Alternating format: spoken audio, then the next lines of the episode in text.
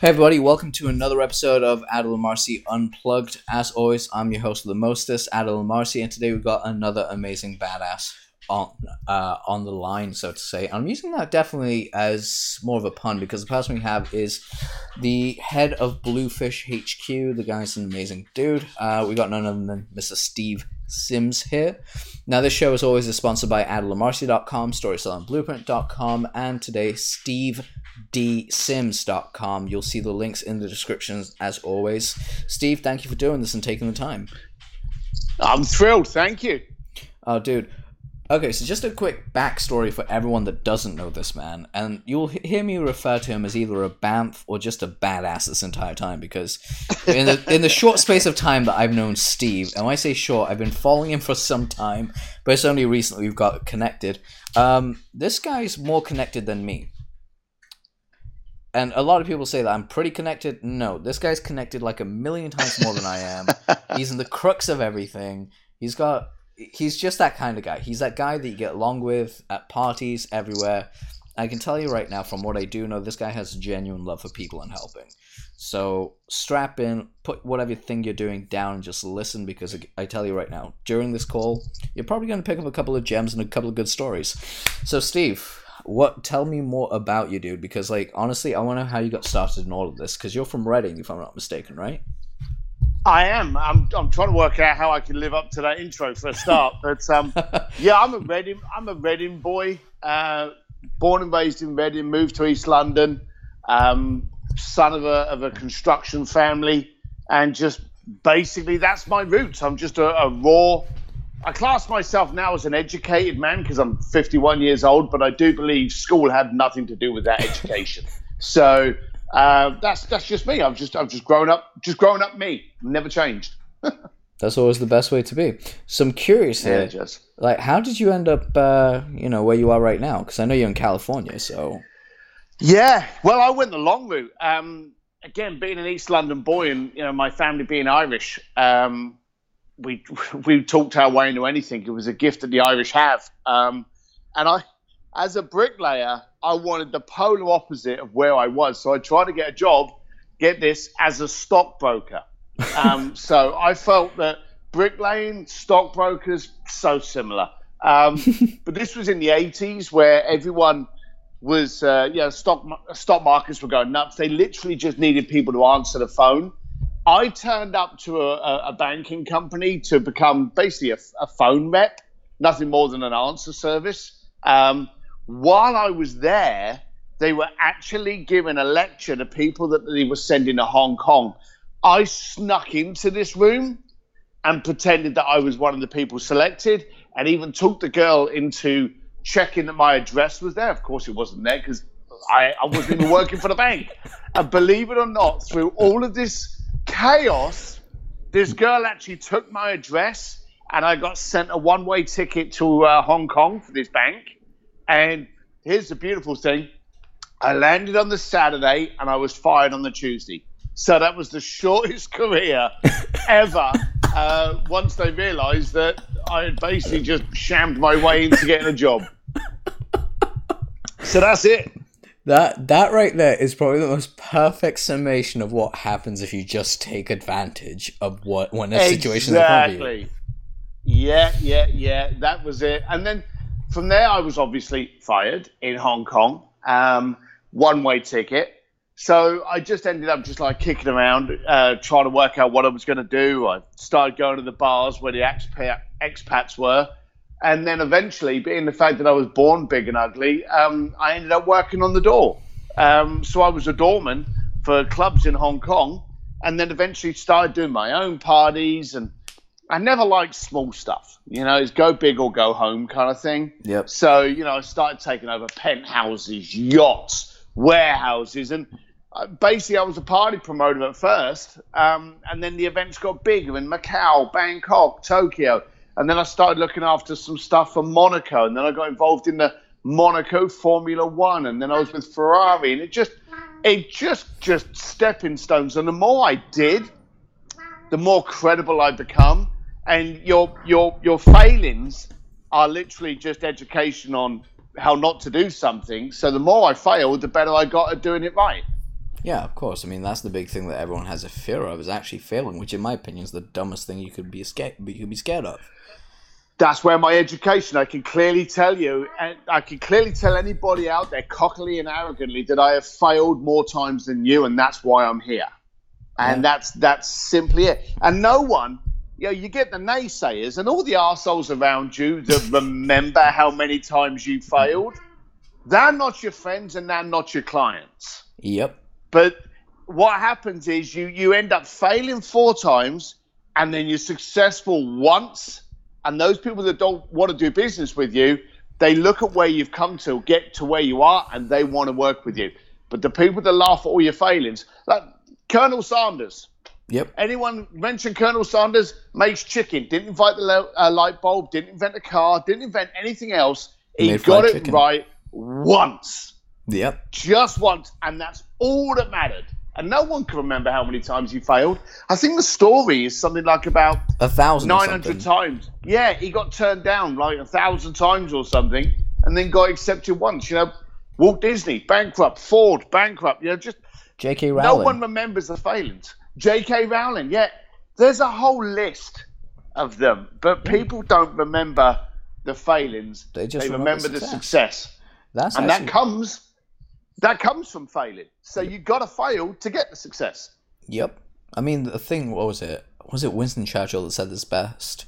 The uh, definition of perseverance is going from one from failing to failing without losing any, um, without losing it, not confidence, but like without stopping. Essentially, I'm butchering the quote. I can't remember it, but basically, persevere. Yeah. Meaning you can go from one thing to the next, failing constantly, but you know you'll win. And something that's quite interesting. I'm gonna bring this up just only because I was at the event last week uh, do you know who Drayton Bird is?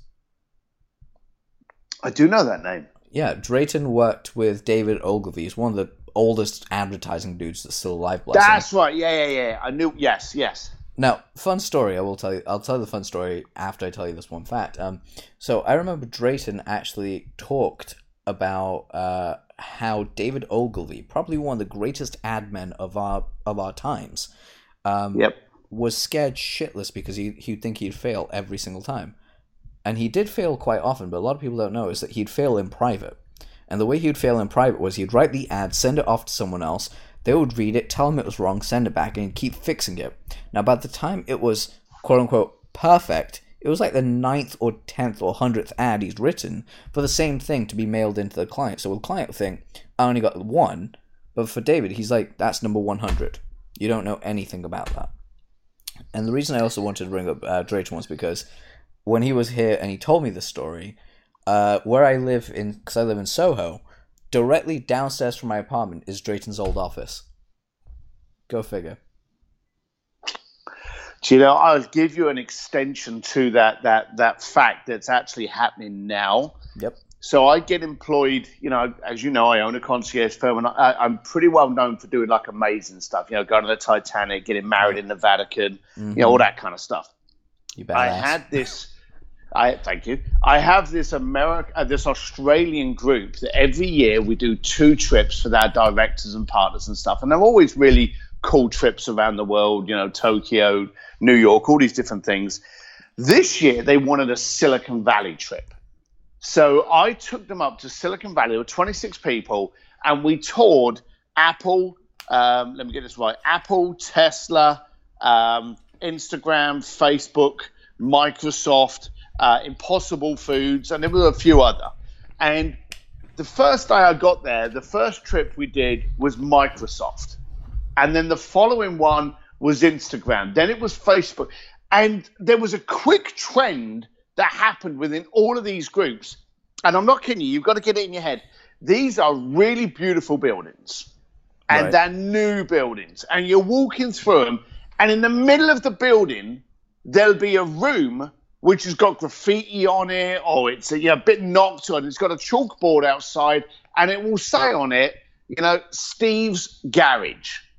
And you write your name on it, but it's got the word garage. And then when you open up the door, Usually, though, there's nothing on the floor. It's it's it's concrete or just slab, um, and it's shelves. But on the shelves is like the best VR equipment and AR equipment and 3D printers. Everything that you can only dream that hasn't hit the market yet, but in a kind of really rough, raw setting. And when we first saw this, and bearing in mind the rest of the building is plush and beautiful and fantastic, this place looked like a big cupboard.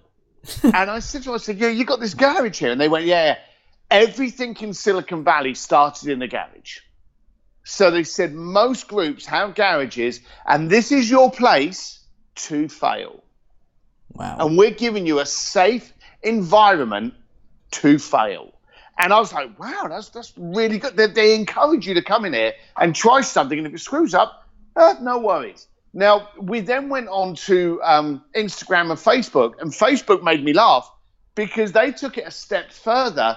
You literally had the garage door, the up and over door, and I, I know it was weird. And I thought to myself, at that minimum, it's got to be on a remote control. And they went, nope, nope, you got to unlock it at the bottom and you got to lift it up. And I went, why do you, you know, this campus is worth millions and billions of dollars. I said, you know, you can't even get a remote control. And they said, the experience of that up and over door is what most of us went through when we first started doing what we're doing. So everything was about getting in a safe environment to fail. And I, that I, I found that really encouraging that even at that level, they realize that progress is only through failure. That is amazing. And that is something that, again, a lot of people just don't seem to realize. I mean, I don't know if you've noticed this with the online trend, because in the world that I come from, which is mostly online marketing and advertising, a lot of people, they get, they fail, but what they, they sometimes fail. What they tend to do is they get a small success, not something substantial, like a small success, or they fake their way, their way into it by saying that they've done it. Now, you and I both know you can't really you can't stay fake for too long. You'll always get found out. No. Yep. Be- because the experience of being real comes from failure. The experience comes from having your heart broken, from having someone tear you a new one, from having, in my case, when I used to fight, having my ass kicked 110 times in the gym before I. Oh fight. yeah. Because like yeah. um, I used to fight in Muay Thai, like Thai boxing was my sport, and that was Really? Yeah. Uh, I had a pretty impressive record as well, but we'll talk about that later on. But like Thai boxing. well, we my... should because I fought Wushu Kwan when I was in London. Oh, sweet, nice. Because I used to train up in Leicester. Yeah. Um, so I trained. World. Yeah, I trained in Leicester for a while, and then I then uh, I moved to Canada for three months, and I ended up training at a TriStar gym, uh, George St. Pierre's gym. Uh, oh yeah, and Firas Zahabi. So I ended up training out their gym for a little bit. Then I moved to San Diego for three months, and then I had to move back to the UK. But around that time, what I realized was the amount of times I got my ass whooped in the gym comparatively, and getting hit in the face in the gym comparatively to being in the ring, was minute. Like we figured out the numbers over my fight career. On average, I was being punched maybe three or four times in the face per fight. In the gym, it was like 20 or 30 per round. Yeah. It's because yep. like you're just going in there because you know what you're after. But that those lessons in failure give you the experience to know when to move out the way, when to move, when not to do things, and it's the same thing in business. It you know who to talk to, when to talk, when to shut up, and when to ask the right questions. That comes from experience, and you can't fake that. No, no, that's accurate. Yeah, so I was actually gonna say, so you did wushu uh, wushu kan for a long time. How long did you train? Uh, I trained up until the time I moved to Hong Kong. Um, and so I was, uh, as an Irish boy in London, you know, my there was always the uh, the, the, Friday, the Friday lunchtime fights in the local pub. Yep. And I was always getting my head kicked in. So I thought to myself, I got to do two things. I've either got to learn to run away, um, and then I think my family would have kicked me in. I yep. said, oh, I've got to learn to get a better fighter. So I started doing kickboxing to become a better fighter. Originally, to be able to beat people up. That was the you know the intelligence behind it. And yeah. what you find is the better fighter you become, the less you fight. Yep. And because... so it it was great. Yeah. Well, if, I don't know about you, but this is gonna sound real woo woo about it. But there's something a friend of mine told me. He goes, when you start to fight really well, you kind of give off an aura of "don't fuck with me." Oh, you do. You yeah, do. You, but... There's so many times that you would be in a scenario and you get you get the guy looking around trying to get his stripes and tries you know and they always want to pick on the big guy and they'd come your way and you just look at them because you're there's a difference and I learned and again this is this can be taken into business there's a difference to wanting to be wanting to do it and being able to do it. Yep. We don't want to crawl under the house to fix a leak, but we know we can. And that Mhm. was the exact same with fighting. I don't want to be in a fight, but hey, I know how to do it, and that's a huge difference. Yeah. Yep. I mean, you'd be surprised like how many people um like I avoid fights at all costs nowadays. Um just simply because well, hey, let's be honest. I'm brown and after the shit that's kicked off in London the last couple of months, it is really unwise for me to even start a fight with anyone or get into a fight with anyone cuz that shit will escalate far too quickly and be blown out of proportion. Like I miss the Yeah. old days where if you get into a fight with someone over a disagreement, the moment it's settled, you shake hands, you go get a drink, and you end you call it quits, or you don't like You're each done, other. yeah. It, it it's done. Yep. There's no need of this like three week beef shit that you need to deal with.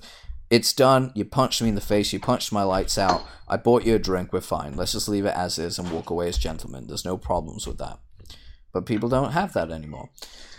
But like, okay, so my question to you here, because uh, well, you you're into motorcycles, aren't you? I am.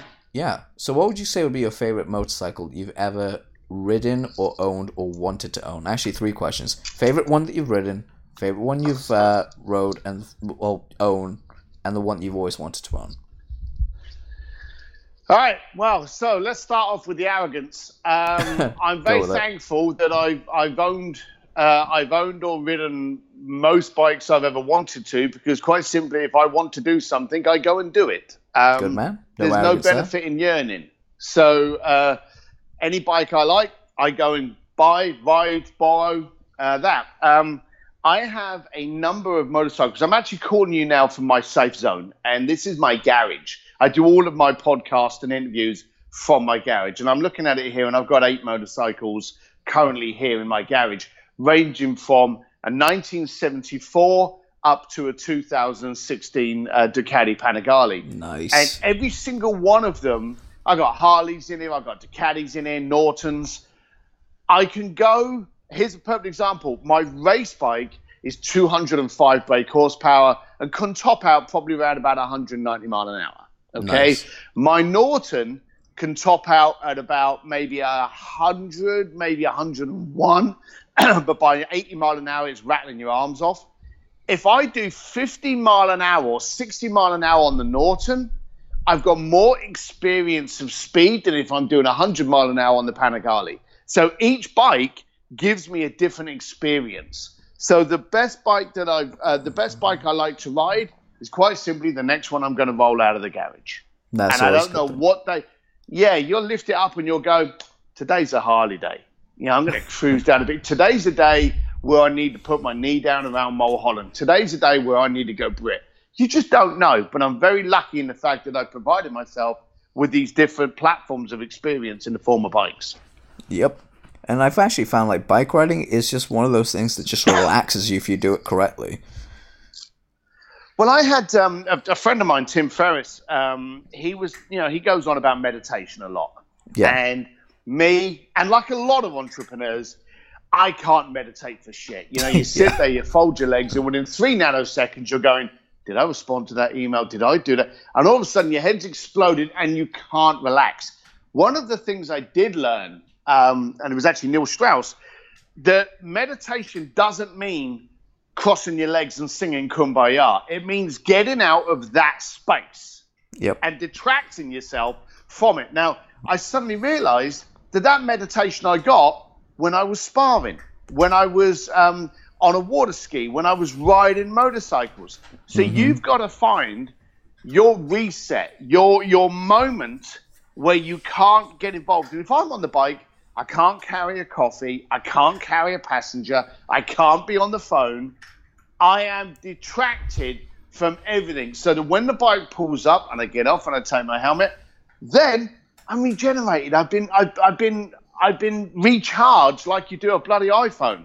So I do urge people out there to find what it is. It could be playing a piano, it could be reading a book, but you've got to find a way of disconnecting for an hour because you will physically come back 20 times stronger when you actually get back in to where you need to be for the work.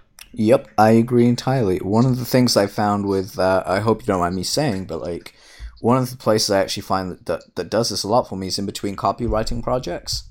When I'm writing copy or consulting for clients, I Uh-huh. get re- if I get really bogged down, the thing I do is I pack up my bag and go down to my gym and just do some jujitsu for about an hour, hour and a half. Come back, and it's perfect because I did it this morning. I was like, I've got a problem I need to solve.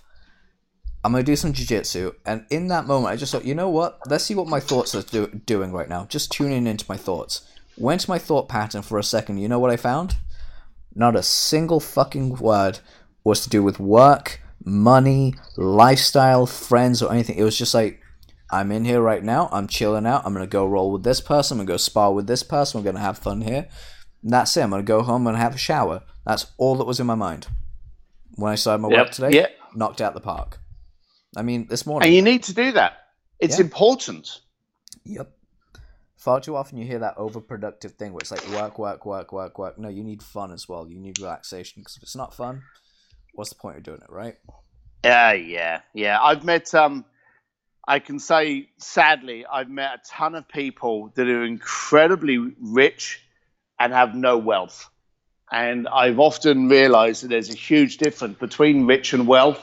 And wealth is lifestyle, um, your own credibility, your own circle, your own confidence. And I've met poor people that are incredibly wealthy. So it is a shame that people put too much emphasis on the uh, the digits in the bank account. Yeah, they really do. Now, just kind of sidetracking here because your book's not coming out for another couple of months. It's like bluefishing, the art of making things happen. Like, what do you go into that? Like, I know it's probably like a massive documentary of all the stuff that you've done, but what would be some of the finer points? Actually, it's not. Um, really? Yeah, this was something that uh, um, myself and Michele Martin uh, from Simon Schuster North Star we were chatting about, and it was one of those things that anyone that meets me and anyone that's listening to this podcast is realizing, well, this is a guy that drinks whiskey, rides around in motorcycles, and just gets shit done. Okay, and that is the intelligence of it. There is nothing that I do that no one out there can't do, and maybe even superiorly better than me. What I've done is I just do what I say I'm going to do, and I stick to very, very primitive uh, um, principles. How I market, how I write copy, how I present myself, how I present me, and not a persona that I want you to see. All of these kind of things that I've learned, and as I said to you at the beginning, that have created me to become educated in the 51 years and doing all the stuff I do. Um, is in this book, and it's coupled at the end of every chapter with, okay, I did this with Sir Elton John, but you know, you can do this to get a promotion, or you can do this to improve the relationship with your loved one. The principles are the same. The level in which I utilize them, that's the, the colourful part of the book that's hopefully going to make you go, he did what in the Vatican? He did what with the International Space Station? He did what with ZZ Top? You know, but it's not a kind of like, hey, I did this. It's a, I did this by utilizing this, and you can do that. And it's even at the end of every chapter got a simple checklist of, okay, these are the basics that are in this chapter. So you can actually go through this book and just read those bullet points and still be stronger. But again, the usual thing comes the, the benefit's not in the idea, the benefit's in the action. And this does give you actionable steps to be able to improve where you are and what you're doing. That's amazing. See, I, now I just want you to release the book so I can read it. Man, what do I have to? It was two- really, it was really exciting. Um, I've got, you know, I could name drop for freaking ever, um, Yeah. and it wouldn't be to impress. It's just I'm very lucky that I've got people uh, in my speed dial, and I've done this before. I'm looking through my phone book and I'm scrolling up because I'm looking for, you know, Betsy or Bertie or something like that, and then I'll see like the head of the Vatican, or I'll go a little bit further and there'll be the the head of, you know, CAA, and I'm like, shit, there's, I'm, there's some numbers in here. Um, Yeah. and it does fascinate me every now and then the circle I'm in, and to be able to speak to all of these peoples like the, the Tims and the, the Ryan Holidays and the, the Tucker Max and all these kind of people, and then to be able to go because it was actually Tucker Max that actually helped me get this book. He was like, "You got to do this book, Steve. You know, every time we, we sit here and we have a few beers, you start talking about. You've got to put this out there, and hence here it is. It's been a couple of years, but it comes out in October. Man, I can't wait for that book to come out. And you know what? You've actually mentioned some of my actual heroes already. I'm like, God damn, I really like that's the thing because I want to talk to these guys as well and get them on the show. But those guys are like massive heroes for who they are, but to you, they're your friends, and that's incredible. And again, uh, well, you say you've been massively lucky. I say you've been carefully skilled because what you do and what someone else can do, if they just knew, it's not even knowing what you do. How do I put this in a way that makes sense? What you do is you just take action and you fucking jump off the cliff and fly where most people just sit there and teeter around the edge thinking what they're about to do next. And honestly, yeah. what you what you've done and are doing is simply just an extension of who you are. And that right there is wealth. Because you fucking enjoy yeah. it. Yeah, I'm not gonna I'm not gonna deny that. I will spend so many times you don't know the water's hot until you stick your finger in it. Exactly. And I I have just done so many things, and I try to teach my kid this. You know, they, they, they're sitting there going, oh, I've got to apply for this job. And I'm like, well, step one, pick up the phone and ask them if they've got vacancies. Yeah. And they're like, yeah, but how do I prepare for that? Well, it's easy. You pick up the phone, you ask them if they've got any vacancies. There's someone said to me a while ago, um, uh, paralysis by analysis. I have never, and it's been my downside, I've never, ever over analyzed anything. I've jumped in, realized it's failed and gone, all right, back up. I'm going to jump in again, but I'm not going to go down that route. Yeah. And sometimes you brush it and you fail again. You go, okay, well, there's two ways that I've learned that doesn't work. Let's jump in again. And while people are actually building up their PowerPoint presentation, you've done it 20 times, gained education, and bearing in mind that educational failure, that can be used in other avenues. Yep. Because quite often, something will come to you and you will go, I want to try that. Oh, actually, it's quite similar structure to this. And that failed 20 times. So I've already learned 20 times how this would probably fail. And I've noticed that the more I do successfully, the greater my credibility, the greater the doors open, and the greater chance that it's going to work. Yeah, that is true. And honestly, when you were saying that, my brain just sweat onto honestly, if you really want to, if you want to turn that into an analogy of anything, just remember playing Super Mario when you were younger. Oh yeah. Because you go down the wrong yeah. tube, you die. You end up on the right tube, you win. Guess what? You go through down the wrong tube 10, 20 times. Guess what? You're going actually going to remember which way to go. Now there is a question that you've actually got here in the book that I'm totally going to take away from the uh, take from the Amazon page because again, it's one of those things. Why do you ask why three times? I'm curious. Like, what's what's that about? people in, in my job, you end up becoming a little bit of a therapist as well. So when people come to you, they want to talk to you. But I, I could say to someone on the street, How much money you got in the bank account? Now, they'd be a little bit nervous to tell me, and they may want to add a few digits to it or add a few thousand or a million to the number. But the fact is, it's a number. It's just a number. But if you walk up to someone and you look them straight in the eye and say, Look, you can have anything happen to you this afternoon at 2 p.m., what would it be? And all of a sudden, they kind of go deer in headlights and they're like, oh my God, anything. And they may want to sit there and they may go, I want to be a princess in Disney. But they're going to look at you, and because this is now deep, deep, deep inside of them coming out, they'll look at you and they'll not want to expose that. So they'll go, oh, I would like to go to Disney and they won't complete. So you ask them one, you ask them three times. The first time they're going to tell you what they think you want to hear. The second time you ask them why, they're going to tell you about a little bit further in.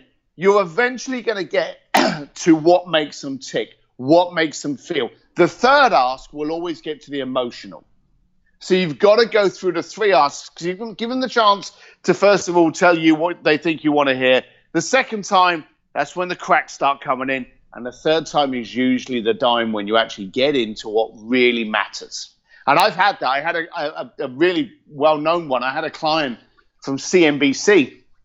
And as a, uh, as a student, he actually slept on uh, his mate's couch and he was the lead singer of a Journey cover band to earn money to pay for his education. Okay. And fast forward like 30 odd years, 40 years, He's no longer sleeping on couches. He's very successful in the money markets. He contacted me And he wanted to complete this cycle because he'd always remembered Journey, the rock band, had been there at the beginning of his life. He wanted to meet them. And he said to me, I just want to say thank you and let them know what they meant to me. So I said to him, okay, will that do it? He's like, what do you mean? Well, so you meet them in the hallway on the way to a concert, to a jamming session, to a recording, and you go, hey, my name's X, and you know, you, you meant a lot to me. And they go, hey, that's great, brilliant, yeah, man. They walk on. Will that do what you want it to do? And he was like, well, no. I said, so what do we need to do to to actually give you that experience? He's like, well, you know, maybe you can like hang out with him a little bit more. All right, so you were the lead singer of a cover band. Now you're okay if you have coffee with them for 10 minutes. You know, is that going to do? He's like, well, yeah. So hang on, you were the lead singer. Don't you want to sing with them? And so by getting through all this, we eventually put him live on stage in San Diego and he sang four tunes live on stage in front of everyone with the entire Journey rock band, all the pyrotechnics, wow. lasers, the whole thing. And he is deemed as the shortest term lead singer of the rock band Journey. now that is completing a cycle. Holy shit, that's completing a cycle in style. Yeah, yeah. Well, uh, otherwise, there's no point, is there? No, there really isn't. I can see why people keep telling you to write this damn book because, like, seriously though, that's just incredible.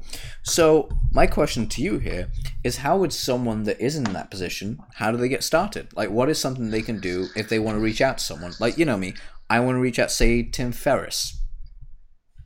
All right, so you remember you remember the uh, the old and you screwed up Winston Churchill's quote, so you can you can yep, let me off fine. if I screw this one up. But there's an old Japanese proverb about when's the best time to plant a cherry tree, a cherry blossom, and it's A, 100 years ago, B, today. So there's never a better time than, than this actual second. If you want to get hold of anyone, and I'm not going to you know keep pitching a book, but it is in there about how to connect with anyone. If you want to connect anyone, the first thing you've got to do is ask yourself what's in it for them. Yep. Now, the internet has given us the ability to literally connect with anyone. Now, you may go through the agents, you may go through the publicist, you may go to a charity that they're related to, but nine times out of 10, you can find a way of getting hold of them direct. But you know why it's important for you. It may be a gut reaction, it may be love, lust, fantasy, you may just be a huge fan. That's all what benefits you. When you go to anyone, you've got to ask yourself, what is it going to be that makes them want to keep me? Getting your foot in a door is one thing. Being so amazing that they don't want you to leave, that's another. So you've got to, first of all, any conversation you go, what is going to make it so impossible for them to want to not let me off this phone call? They, they, they have to have me in that circle. What's that got to be? Now, it could be a charity. You know, let, us pick on Tim for argument's sake. Okay, yeah, let's make it fun could be. Yeah, he, look, there is plenty of ammo to make to take the piss out of Ferriss. Um, uh, he does it himself all the time. That's um, why we love him. Yeah, Tim. Tim's got the TV show going on on Audience. Tim's got constantly working on new books, constantly looking to make connections with other people. So he's got these things that are in his life, that are in his dynamic. If you can get in there and insert yourself in there and go, hey, I know you've got a TV show. I would love to expose that show to my viewers, which will increase his viewership, which will get him a second season. Hey, I know that you're always working on books. What is there that you're currently working on that maybe I can help you with? You know, I know you like to meet interesting people. What can I do to help you meet those people? You've got to give them a reason. Now, I've I did. Um, hey, uh, it sounds cocky, but I'll give you the other one. Uh, I had a client that wanted to have dinner in Italy, and he wanted the most amazing dinner. What we did was we actually took over the Accademia in Florence, that Holy houses shit. Michelangelo's David, and we put a table of six at the bottom of Michelangelo's David, and then halfway through that dinner, we had Andrea Bocelli come in and serenade them. Oh, holy now, shit. this was by without a doubt the most amazing Italian dinner you could ever get. But it all started from that. Well, where's the most amazing location? Well, you've got the Vatican, you, you've, you've got Rome, you've got the Colosseum. Yeah, none of those places were really intimate enough. But the Accademia at the feet of the most iconic statue, we I fell in love with that idea, and so did my crew when I asked them. So we phoned up the Accademia, and we said to them, hey, I want to tell you about a client of mine. We actually went in there and I told them a quick story about what I had dreamt up. I didn't. I didn't pick up the phone and go, "Hey, can I have this on this day?" I said, "Hey, I just can you bear with me a second? I just want to tell you a story about two clients. They want this," and I told them what I had to do, what my parameters, what my goal had been, what my direction had been to create, and then why I wanted it to be there. Now, in no point of this conversation had there been a question that they could have answered with yes or no, because I didn't want them to answer yes or no yet. I wanted them to buy into the dream. And the lady on the other end of the phone, she turned around to me and she said, But we've never done this before. And I said, Then can't you see how amazing it would be to do it now? And by now she was, uh, you know, it was it was a weak answer. Someone says, "Well, we've never done that before," so it's only impossible until someone does it. So they they did it. It was an amazing experience one of the things that did make me giggle quite severely, I, I literally had a, a, laughing attack with it. As we've got the two front doors of the Accademia, the museum, opened up in Florence, on the doors, there's about 20 brass plaques, which is like every language was exactly the same statement on each plaque no food or drink in the Accademia. And there we are, taking in this table with hot plates, chefs, candelabras, the whole works and it just tickled me pink that they was clearly stating in about 20 different plaques, no food or drink in here, and here we were walking in there with a full six course meal. See, that is incredible. That is just incredible. Yes. And something that if anyone's missed the actual key function here, there's two things here. Number one, put it in what's in it for them. For this, as an example, it's uh, you get to do something that no one else has done. And two, story. Stories freaking sell. Stories connect us. They bind us and they make us do things in an amazing way. Would you agree or disagree, Steve? I, I would definitely agree. And every story has to have passion. No passion, no point. Yeah, there is. There really isn't. Why would you do anything if there was no story behind it? I mean, even the, look at everything that has happened that's great and quote unquote evil. Some of it is actually evil in history. All of it started with a story, a story that people yeah. bought into and that's what happens. So if you can turn what you're doing into a story, it's amazing. And I'm glad you actually mentioned the whole thing with Tim because that's I'm definitely freaking doing that. He's gonna get like 50 messages from like five weeks from now, going, "Hey, Tim." He's from so yeah. Spoke to spoke to your boy Sims. Yeah, he said I should do this, so thank him. it's all good. But no, but you go. Yeah, you should. You should. Definitely. So yeah, I'll just hit him on Twitter or something. But as far as it goes with um, something I really did want to talk about, like you've hit, obviously we've spoken about failure a hell of a lot, but mindset is something that I really wanted to get into with you. What's your actual mindset when you hit a snag in the road? Is it dust yourself off and jump again, or is it I'm gonna wait for a minute, feel good, and jump again, or do you just keep going? Um, I'm not an intelligent person, so I don't have I don't have that, that that brain cell that says, "Hey, you shouldn't do that again." I'm the guy that does get up and go again. I remember my dad, and it's kind of weird, you know. I remember in my 20s thinking that my my family working in the construction industry were, you know, they were lazy you know, because they didn't push themselves for bigger houses or bigger cars, and you know they weren't that intelligent. And I remember my dad one day, you know, just casually walking down the street and he had his hand on my shoulder and something happened and he turned around to me and said no one ever drowned by falling in the water son. They drowned by staying there. And i remember looking at him and going the fuck was that? You know? And then fast forward 10 years and suddenly hits you like a bolt out of blue. So we do drown if we stay there. So i'm fearful of actually staying in the water. That's actually really true if there's any. So that's what gets up. So the fear drives me. It's quite simply if I get a smack, all right, I now know not to go there. recoil, guard up, go in again. That's fucking epic. I love that. So, wow. Okay, so I've got to just ask you here. So, what is probably one of your favorite stories to tell about something that you've done that you, that you did for you, not for clients that you did for you that you genuinely enjoy? Well, I, I told you I'm not intelligent. I can also tell you that I'm actually very boring. Um, I live vicariously through my clients' requests.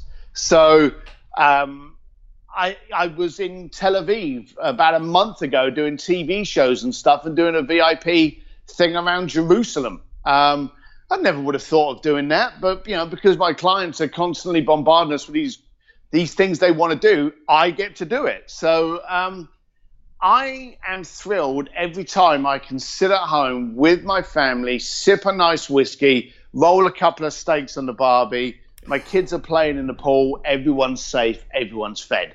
That that to me is wealth. It can't. I could have 20 more digits in my bank account. It won't make me any more wealthier than that moment. Yeah, because you have actually hit that level of well, I wouldn't say tranquil. Is it tranquility? But it's kind of like a, an easiness about what you do.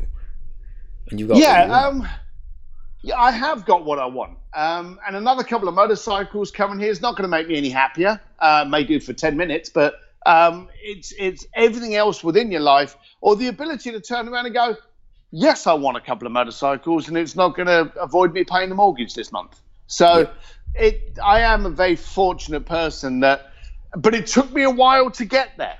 Um, yeah. There was a time when I thought that being successful meant I had to have an Audemars Piguet watch, or I had to have uh, this suit, or I had to have stories of this bar in Monaco. There was that period when I thought that I had to become someone in order to be successful. And then um, that actually was the start of a downslide for me. But I was lucky enough to catch it and go, well, hang on a minute, I've become someone I, I'm not.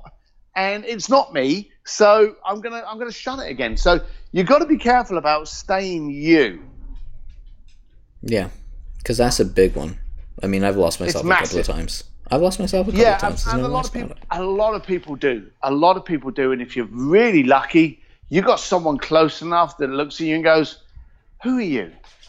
And if if you're lucky enough to have that, and you can even look in a mirror and or get a picture. I remember getting a photograph when I was at a party in Monaco. Now again, when anyone looks at me, they'll see that I ride motorcycles, I don't have a car, and I wear black t-shirt and jeans all the time. There's a couple of times a year, you know, like the Oscars and the awards when I do a, a, a tux, but I am black t-shirt and jeans forever.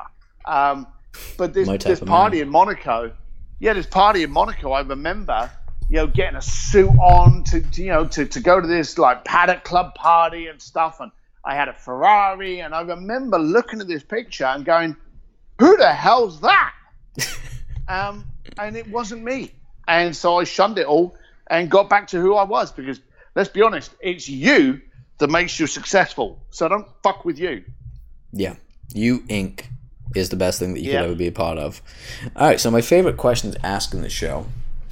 Uh, it's actually two, but you've kind of already answered one of them uh, just because I weirdly asked it and you got the answer. But I guess the other one is uh, my favorite question is that what advice would you give someone that is there's two types of people. There's one that's basically, hey, I'm kind of I, I had some wins, I'm kind of down on my luck.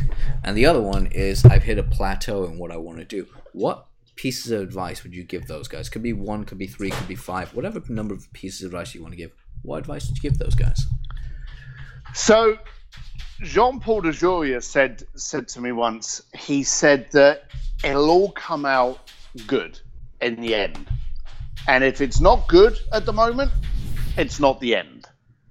And I remember that coming from him. And if you if you want to if you want to look at an icon, and I know a lot of people out there go, "Oh, Richard Branson, Elon Musk." Yeah, these are great people, but I'm urging you check up the history on John Paul DeJoria, the owner of uh, Paul Mitchell Supplies and uh, Patron.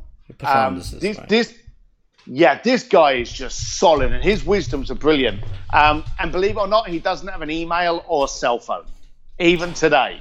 So, oh, I can believe that it. Guy, yeah, that guy's got some brilliant. But so I would tell people that if they're down on their luck, if they are losing everything, and they're just they're just in the shitter at the moment, congratulations, because positioning is everything, and you can't go up without first going down.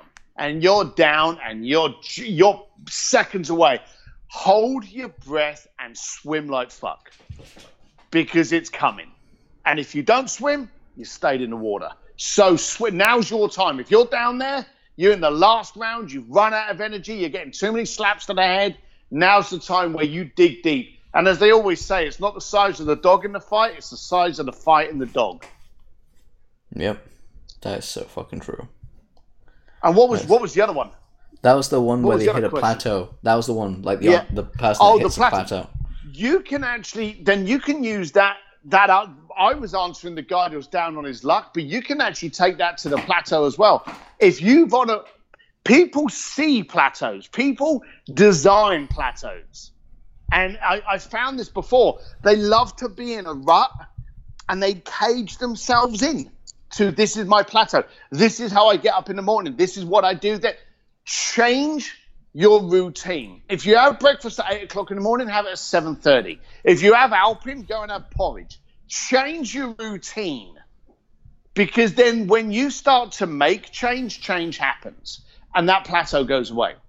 You know, you think you're not getting very well with your sales. That's because you are con- continuing the same thing you do every day.